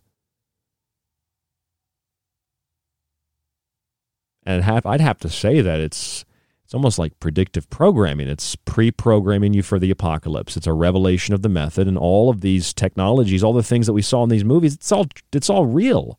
It's human-animal hybrids, cybernetics, cyborgs, biohybrid robots, living tissue over machine frames. All of it. It's already there. It exists. We're just waiting for someone to press the Y button, and it seems like they already have. Now you can say, well, it's all fear-mongering. No, I'm not fear-mongering. I'm not really trying to prove a point or anything. And I'm just simply saying there's a lot that if we put this together, kind of seems like a movie, a little bit. But a movie that you don't necessarily want to be in, but you are in it. Really think about the digital avatar. Like, they're not going to connect wires to your brain to hook you up to the computer. You've already done that. You're in the virtual world. You're in the matrix. You're in the simulation. Now, in this study about zombie movies and preparing people for the pandemic, the researchers say that those who watch horror films are exposed to things that are frightening, but it's done in a safe setting, right? It's a safe setting, so you don't really have to experience the consequences of, being in a zombie apocalypse or an alien invasion. And so they suggest that this actually helps people to deal with reality better. But on the contrary, what they say is dealing with reality and overcoming anxious feelings and practicing those experiences, it's really desensitization. You're being desensitized to it. You watch zombie movies, you're desensitized to the mobs and hordes of people grabbing toilet paper for a pandemic or grabbing, microwaves during Black Friday. You're desensitized to it. It's a metaphor. You're desensitized to the dangers of machines every time Boston Dynamics puts out a video where they've got a bunch of machines that just dance to a song like, "Don't You Love Me?" You ever seen that video? They've got the machines dancing, "Don't You Love Me?" And all the machines, you just want to go up and you just want to throw water on one of them, right? You want to kick them over. Obviously, they're basically waterproof. And you can't kick them over because they got gyroscopes that help them to navigate steep and uphill and downhill terrain, and helps them to keep themselves stable if they get kicked over or hit in the back with a hockey stick. And you're watching this and you're like, wait a minute. That can't be real. And by the way, there are videos on YouTube of people that are recreating those videos, and they're doing it with like suits with the little balls on them, like they make video games or, something out of. They're doing that with robots to make it look like the robots are actually, using guns, and they're testing them. Those are fake. Please stop sending them to me and please stop watching them if you think they're real. Those aren't real. That's not real, but the machines are real. And I don't know who, at YouTube, I guess nobody thinks that that's an issue to suggest that these... It's just fun. It's just entertaining. But the machines actually exist. Those robots exist. It all exists. But we're not supposed to think about that because it's all for fun. It's all just a big, wonderful entertainment experience. And any of the possibilities, there's no possibility, any possibility that there might be any dangers as a result of developing this technology are laughed away by saying, ah, ha, ha, you silly, silly person. You just watched The Terminator. Well, it's like, okay, I watched The Terminator, but they actually have the liquid metal and they have the liquid microchips and they have the biohybrid robots and they have the Q systems and they have the internet, and they have the consciousness. See, in The Terminator, you had this guy, black guy, by the way, you know, who remembers that, black guy Miles Dyson, who invented the component, the microprocessor that led to the development of Skynet. And this was just a guy who he had a family man, and he wanted to, you know, develop something that would help stabilize, I guess, human civilization. It would help. And the airline industry would help free up humans from jobs that might be dangerous. And that's all they're doing at Boston Dynamics, right? They're trying to help people. And I truly believe that they are. They are trying to just help people. But then you start looking at it, it's like all this stuff coming together. It's almost like the movie Contact, where there's like something channeling this information to people like Elon Musk, and they're building these devices and these systems. And then when you put all the pieces together, because they come in segments so you can't see what you're really building, you got some guy named Bob over there making a liquid metal robot, and some guy over there making an AI system, an algorithm, and somebody over there working on the internet, and somebody over there making biological tissue to go over top of a metallic robotic structure. And then you got people working on voice mirroring, and you got people working on, you know, different forms of psych warfare to get the public to accept something that's a little bit scary. And you got people warning about the dangers of all this, and then you put it all together. None of those people are bad, but you put it all together, and boom, you've literally got, you know, the plot for The Terminator. But it's a metaphor, because the machines do destroy us. The machines kill us. They're killing us. Our IQs are dropping. Our attention spans are dropping. Our ability to communicate is decimated. It's disappearing. We can't hardly form sentences anymore. We can't communicate. We're staring at our phones all the time. We can't communicate with each other. It's really difficult, isn't it? It's hard to communicate with each other. We need to use poop emojis, and we need to use stupid smiley face emojis. You know, one time somebody commented to me. They said, "Don't you think like the emojis are kind of like the hieroglyphics in Egypt?" I went, "Ha! Yeah, they're exactly the same thing as the incredibly complex language of the ancient Egyptians, who probably got that language from an even more ancient civilization. A poop emoji is exactly like a hieroglyphic, sure." It's a reduction in our ability to communicate, to process information, to retain information. So we kind of become obsolete, like the obsolete man. And as we become obsolete, what happens? We have to be replaced by something that's more functional, right? And a pandemic, a zombie pandemic, well, it provides the perfect platform for that, right? Because there are those of us essential and those of us not essential, and robots can take over and protect us from disease and enforce quarantines. And those movies are metaphoric, but the stuff is real. I'm just bringing it to your attention. I'm Ryan Gable. This is The Secret Teachings on The Fringe FM. There's more after this. Don't go anywhere. Stay with us.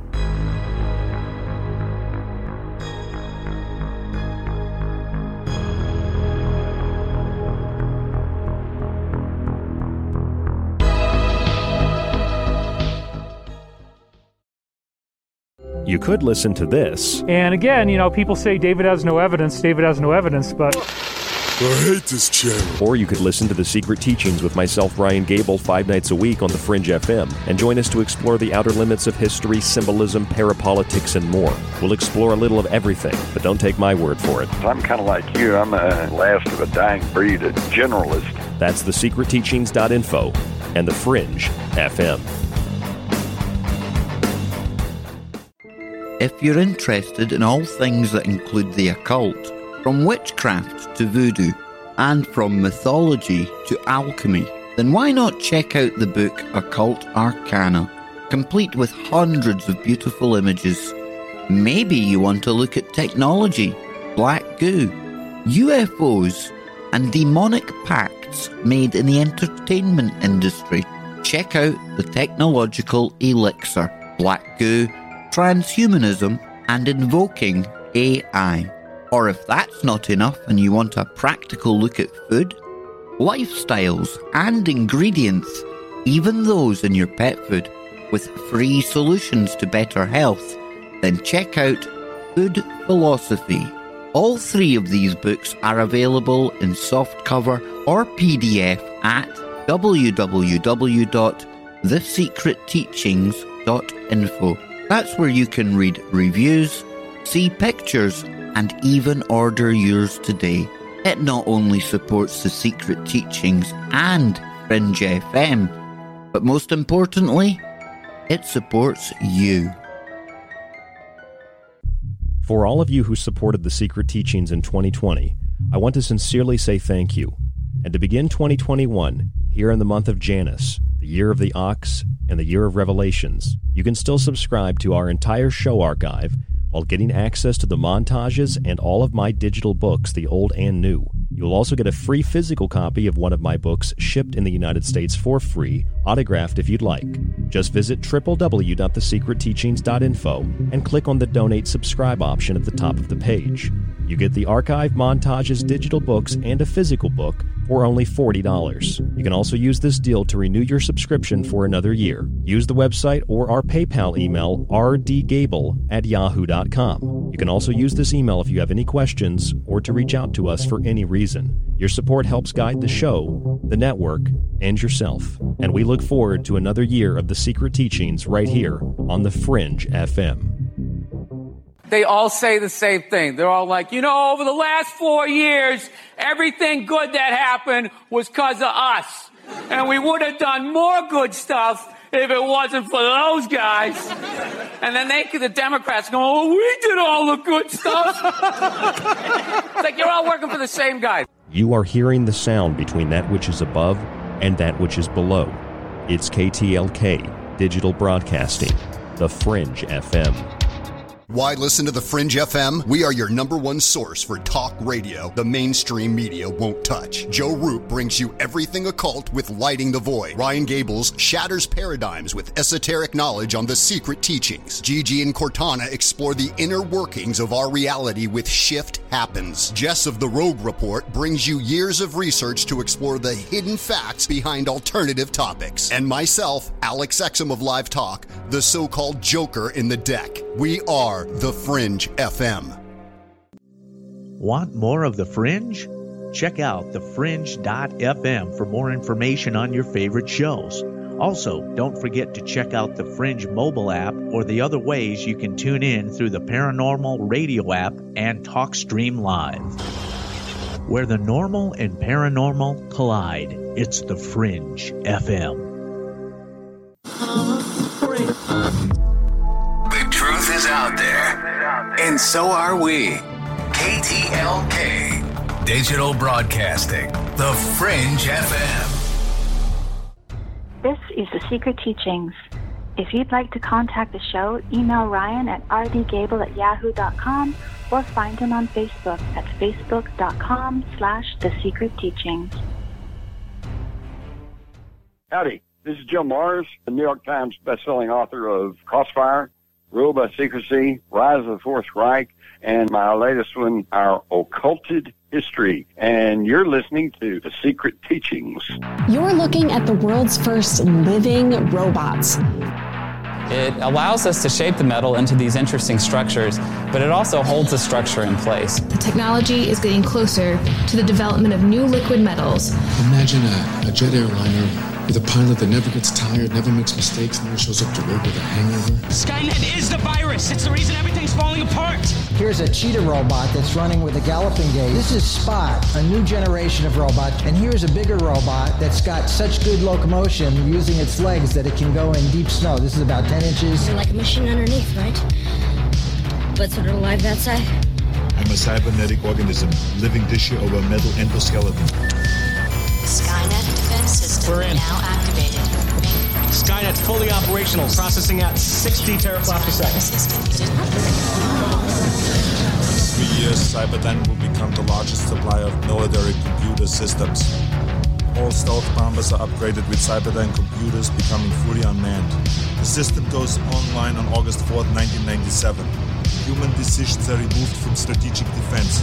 Skynet begins to learn at a geometric rate. It becomes self-aware at 2:14 a.m. Eastern Time, August 29th. In a panic, they try to pull the plug. To the development of new liquid metals. This is Spot, a new generation of robot. Here's a cheetah robot that's running with a galloping gait.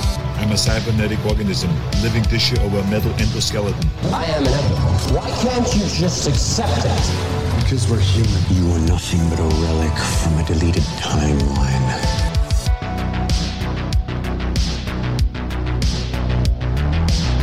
Well, if some people have their way, all of us will become relics from a deleted timeline. I know it's very popular in radio, and especially in fringe radio. I don't know what the hell I do here on this show. I don't know what you could call it. Hard to identify it. But it's very popular to talk about timelines and time travel and a lot of literalisms that aren't so much literal as they are metaphoric. I suppose that's what we do on The Secret Teachings. We look at the metaphoric, we look at analogies, we look at symbolism, we look at mythologies, and we utilize that in order to give us a better understanding, a better grip, a better grasp on what we can see and also what we can't see. You know, it's a pretty common idea among people who are non-philosophical in their educational pursuits and non-esoteric, likewise, and also occult, to think that ancient man had an understanding of the solar system or of the atomic world, the very small, the micro, and the very large, the macro, because of aliens. That's a huge thing, right? We've heard that from ancient aliens, we've heard that from people, and it's an okay speculative point, like I guess maybe it's aliens, but philosophically it makes more sense if you study the secret teachings and esotericism, mysticism, the axiom of the metaphysicists of that which is above is like that which is below, and that which is below is like that which is above. And therefore, what we see in the microcosm of the physical world that we can see, that we can taste, touch, smell, and hear, is like that which is below it in the microcosm. And it's like that which is above it. And as scientific instruments developed, we began to determine that, well, there are smaller bodies and larger bodies, and it does mimic the physical world, and the physical world mimics the microscopic world that you can't see with a physical eye unless you have an apparatus to assist you, or the macrocosm as opposed to the microcosm. So everything is interconnected in that way. Everything is a mirror of itself. It's what we call the natural world. It's also popular to talk about archons and aliens and say that the archons and the aliens made this computer simulation. And well, you read the Gnostic Bible. I've got a copy of it in my living room where my library is, which is pretty much all I own. And in that Gnostic Bible where they talk about these archons, it depends on what translation you have of it, but they talk about a world that is, it's not the real world, it's an illusion. You might have heard the word Maya before. The word Maya means illusion. If you've heard the story of Jesus, and remember that story where Jesus is on the boat and Peter is walking out on the water like Jesus, and he begins to lose faith in Jesus, and he starts to sink into the water. Well, he starts to sink into the waters of illusion. He starts to sink into Maya. And it's until he refixes his gaze on Jesus, who puts out his hand. Jesus is the way, the truth, and the life, then he is resurrected out of the water. It's like a baptism. We are sunk into this world and we are resurrected out of this world, which is also a coffin. It's also, the birthing waters, the birth canal. Boats go down canals, fluid water. Your fluid broke or the water broke, right? Before you give birth.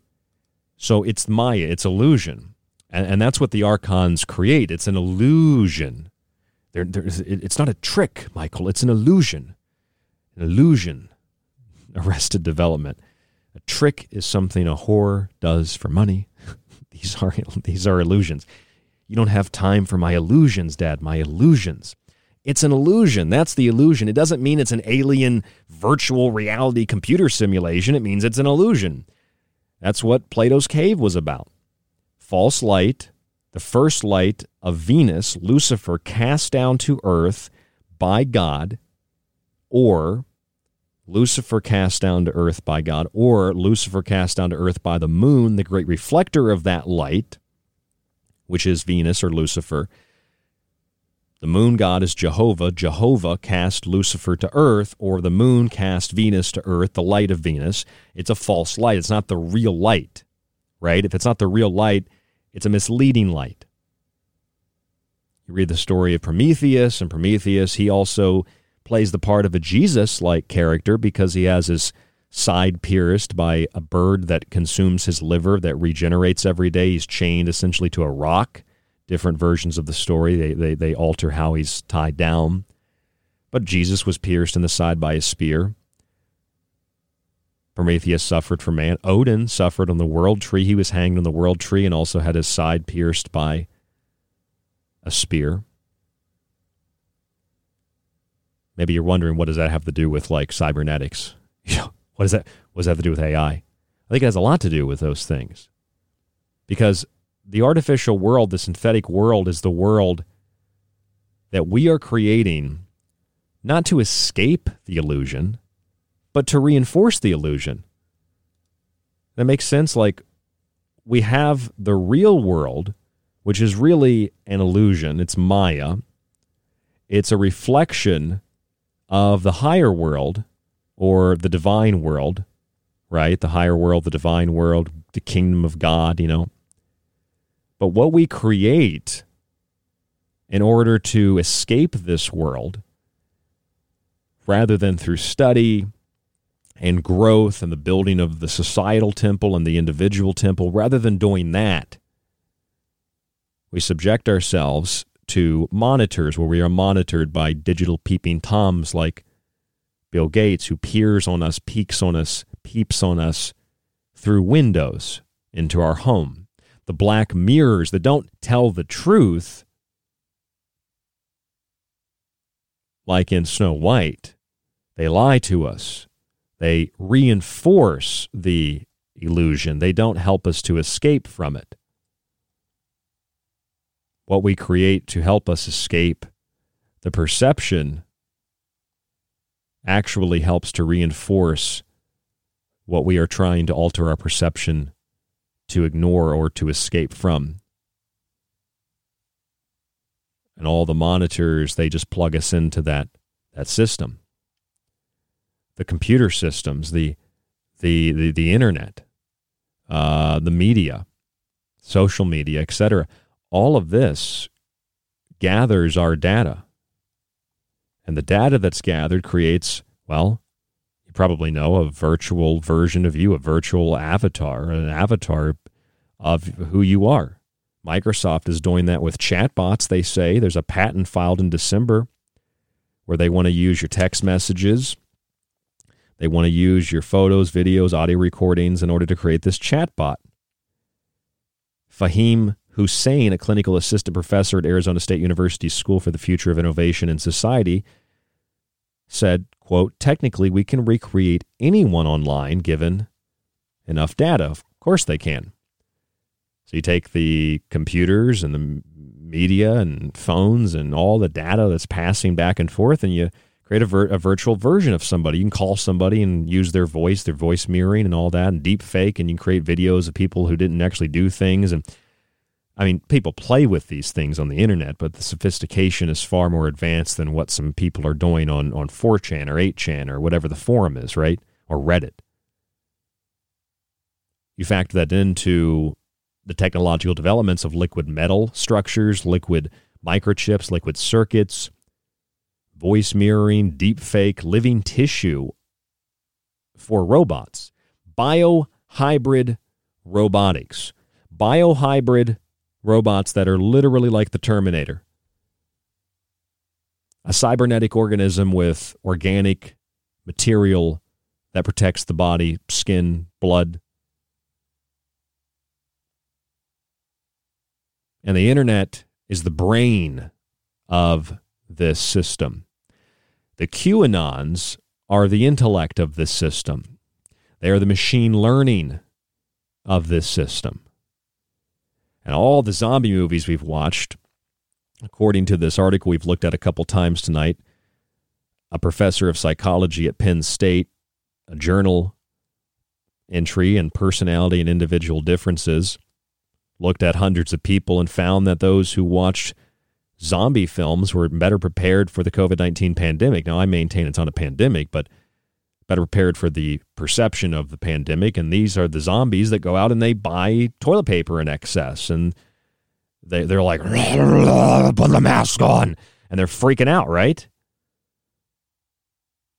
Those are the zombies. Soldiers are trained with zombie films. They're trained with, not films, excuse me. Soldiers are trained with things like military exercises where the enemy is a zombie horde. Soldiers have been trained with video games like Doom before because it reduces the humanity in those that you have to kill. There's a great episode of Black Mirror where these soldiers are killing, I think they call them roaches. And this guy his implant malfunctions and he sees that these monsters, these zombies aren't actually zombies, they're humans. It was a really great episode. And in exchange for what he's doing, they offer this virtual, it's not even a virtual experience per se, it's all in his mind. You know, and he's like having sex with like 3 women, and he gets all the things, you know, anything that's like pleasurable, anything that you could want, just like the guy in the Matrix, right? He's eating the steak. He knows the steak's not real, the wine's not real, but it tastes so good. I want to be somebody famous, somebody wealthy, somebody powerful. He sells out humanity for that. I don't think a lot of these scientists, professors, researchers, whomever, I don't think they're selling out humanity intentionally. I think they're developing things because they're having a good time. They're having fun. They're getting paid. They're good at what they do. I mean, I look at my son Fox, and I sometimes I joke. I say he's like, he loves electronics already. He's not even 2. Like I can tell past life something, like he did something in electrical engineering and engineering in general, some other form of engineering. And I just like intuitively think like this little guy is going to be an engineer. He's going to be real smart, and I'm not going to be able to help him with his math and his science. Right. And if I have any other kids, I feel like, you know, it might be a similar thing. I don't know, but this little guy is probably going to be an engineer. And I think he might build something. I've told people this. I'm like, I think he's going to build something someday that someone's going to turn into a weapon.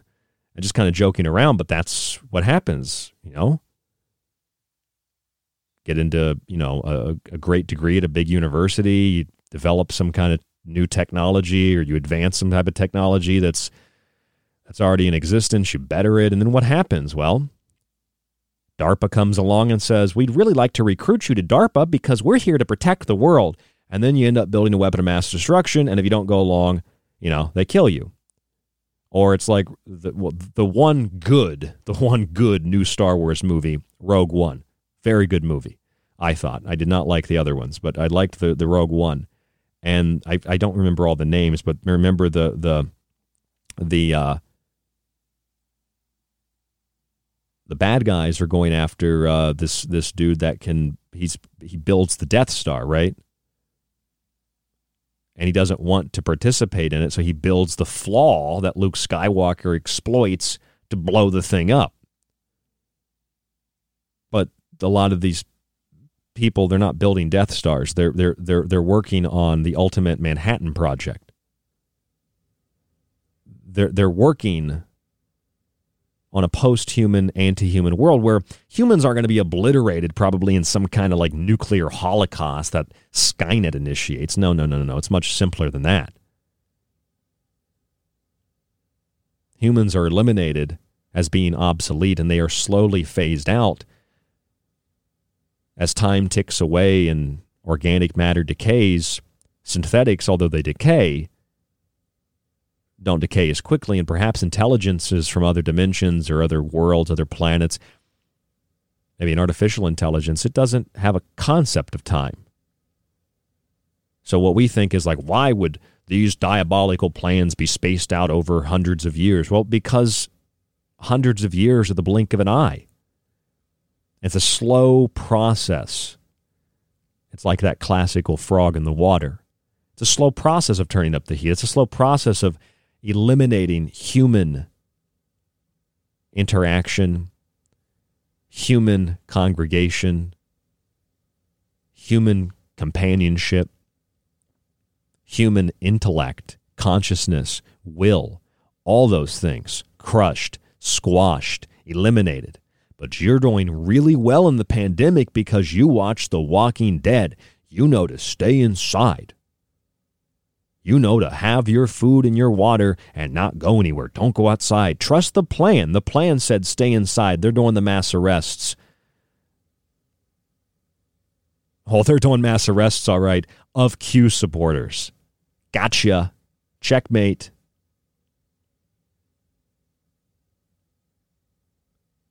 The real world is an illusion. It's a reflection of the world that is divine. And what we create to help us escape this world reinforces the illusion. It doesn't help us. All the information that we interact with and that we produce, it goes into a system that feeds back into us what we want to hear. That's your Q, Soci AI systems. It creates digital avatars. That's right. You are uploaded into a computer. You thought Q was going to arrest all these bad people? No, Q arrested his own supporters. Or its own supporters. You think that you're going to be uploaded into a computer and have everlasting life?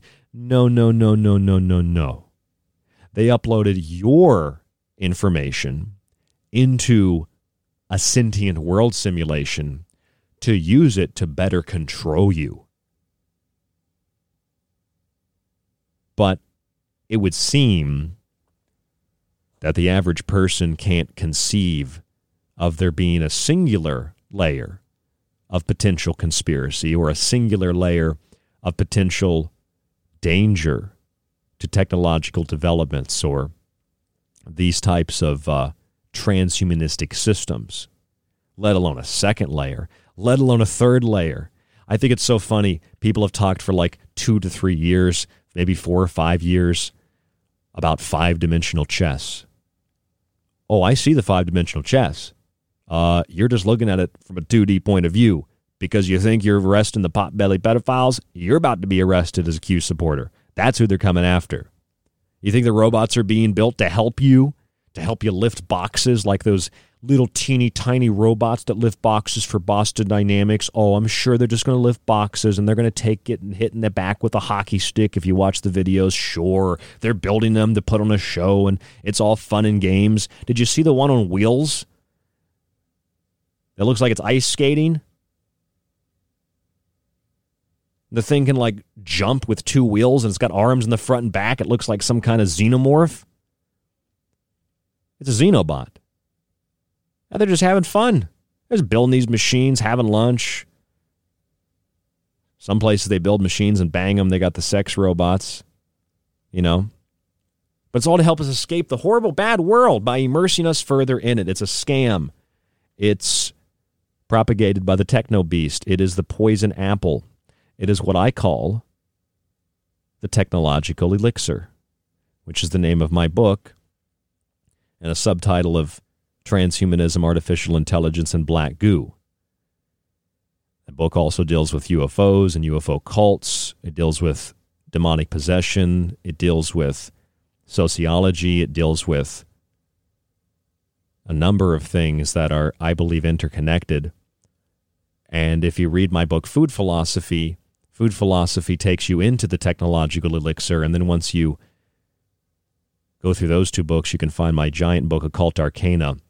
All those books are on the website at thesecretteachings.info. You can buy one of the books in softcover, and I will autograph it for you if you'd like. All you do is find the book on our website. They each have their own page, and you donate through PayPal.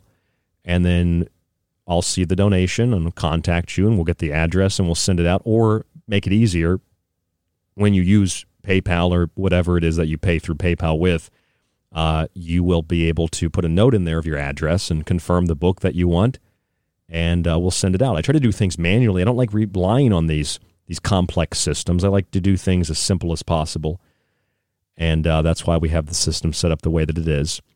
So those are the three books.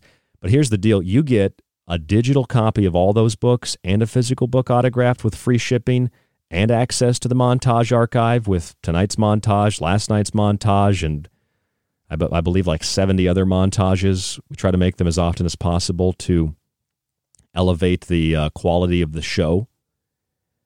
And you, of course, get access to the main archive with all of our past shows. You can download and stream as many episodes as you want. All of that right now. It's only $40. You can just donate through PayPal. And if you're unable to use PayPal, you can send us a check. Or if you want a Jonathan Fuller who listens to the show. I know he's a big fan of Clyde Lewis, too. He sent Clyde a bunch of those, like, maybe you've seen Clyde wear some of those, like, Hollywood masks or like a monster mask or something. Jonathan sent me an alien mask, a monster mask, and this little alien bust for my desk. And he sent it to my P.O. box. So if you'd like to send us something here at The Secret Teachings, or you want to send us a money order or a check or something for the subscription, we can do it that way. I like to keep things as antiquated as possible. I don't like relying on Skynet or the machines. The P.O. Box is P.O. Box 81, West Bloomfield, New York, 14585. That's P.O. Box 81, West Bloomfield, New York, 14585. I also want to do, I guess, is it a call to action? I'm not sure what it is, but ironically, doing tonight's show on the Xenobots and talking about preparation for the apocalypse and things like that, my phone literally died during the show. So I've been meaning to get a new phone. I have like an iPhone 5. It's pretty much dead now. So one, if you've texted me, I probably am not going to be able to get back to you. So shoot an email. And if anybody has like a newer iPhone laying around that you'd like to maybe sell me or something, or you want to just donate it to the show, that would help immensely. P.O. Box 81, West Bloomfield, New York. Or, just email me if you have questions, comments about anything. I try to keep things wide open. I want to communicate with you, and I'd like to get back into taking calls at some point. The email is rdgable@yahoo.com. That's rdgable@yahoo.com. rdgable@yahoo.com. Let me give it to you one more time. rdgable@yahoo.com, the website, www.thesecretteachings.info. The network website is fringe.fm, and our Facebook page, facebook.com/The Secret Teachings. Thank you all so much for listening to the broadcast this evening. I am Ryan Gable. This is The Fringe FM, and this is The Secret Teachings on that network. You can find us 5 nights a week right here on The Fringe. Stay tuned to The Fringe FM. Stay safe, stay informed, and as always, we will talk to you on the next broadcast. Take care.